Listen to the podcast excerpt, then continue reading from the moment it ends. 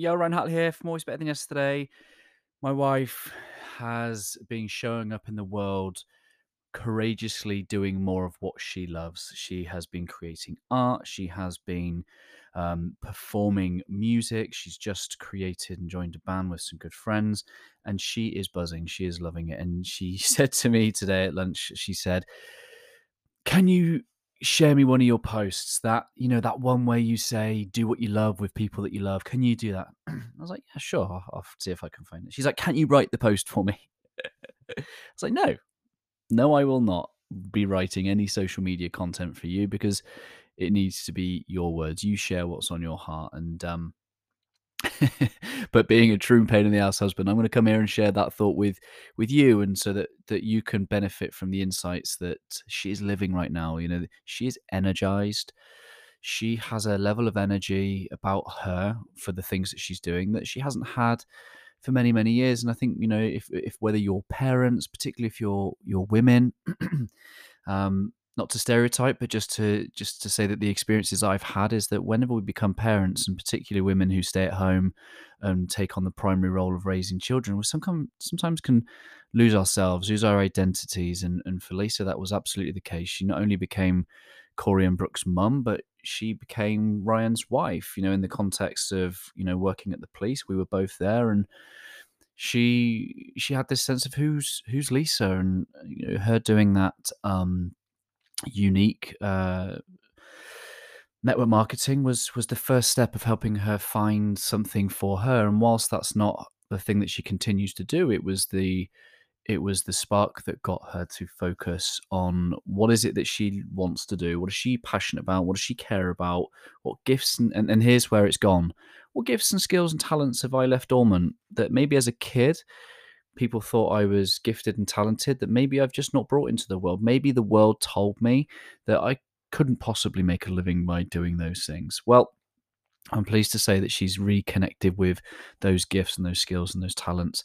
And the message here that I want to share with you, and the reason I did say it, she is showing up with courage doing what you love, because it does take courage. Our form of expression to the world takes courage because courage comes from the French word cœur, courage, cœur, and cœur in French means heart. So it does take courage when you express your heart. It is heart in action. And the point that Lisa wanted me to make, which I'm making for you, not her, is simply this. If you can say that you are someone that you love, if you can say that you do what you love. And if you can say that you are in service of those you love, you spend time with those that you love, you are in places that you love, then you, my friend, are far more successful than the world may realize.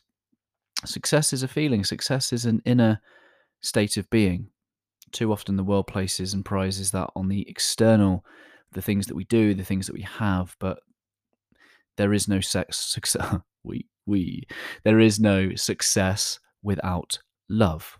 Love for yourself, love for the work that we do, and love for the people and spaces and places that we get to go and be with.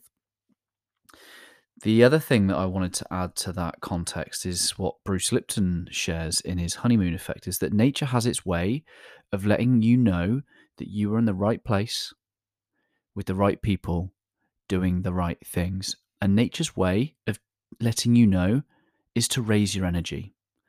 When it says your vibe attracts your tribe, or you know they're your people, or they're high vibe, what those words are pointing towards is this nature's signal that says when you are doing what you love with people that you love in the spaces and places that you love, the reward is raised energy. This is not an accident. I would like you over the next 24 hours to start to pay attention to the people, the places, the work that you do, and pay attention. Does your energy increase or decrease? And then expand that to the next 72 hours. And then over the following week, month, and year, slowly but surely put yourself in more places where you are doing more of what you love. You're spending time with those that you love and you're spending more time in places with the, you know those those places that you just love to be, that light you up, that give you energy. And the more and more you do that, the more it will permeate into your heart and your mind, and you'll become someone that you love because you realize that in doing more of what you love and using that to serve others, you realize how valuable you are. You understand your gifts in a humble way that says that they're not for you, but they are for the benefit of those who need it. That's why I love myself. 100% flaws and all. I love myself because I know that I've been given a gift.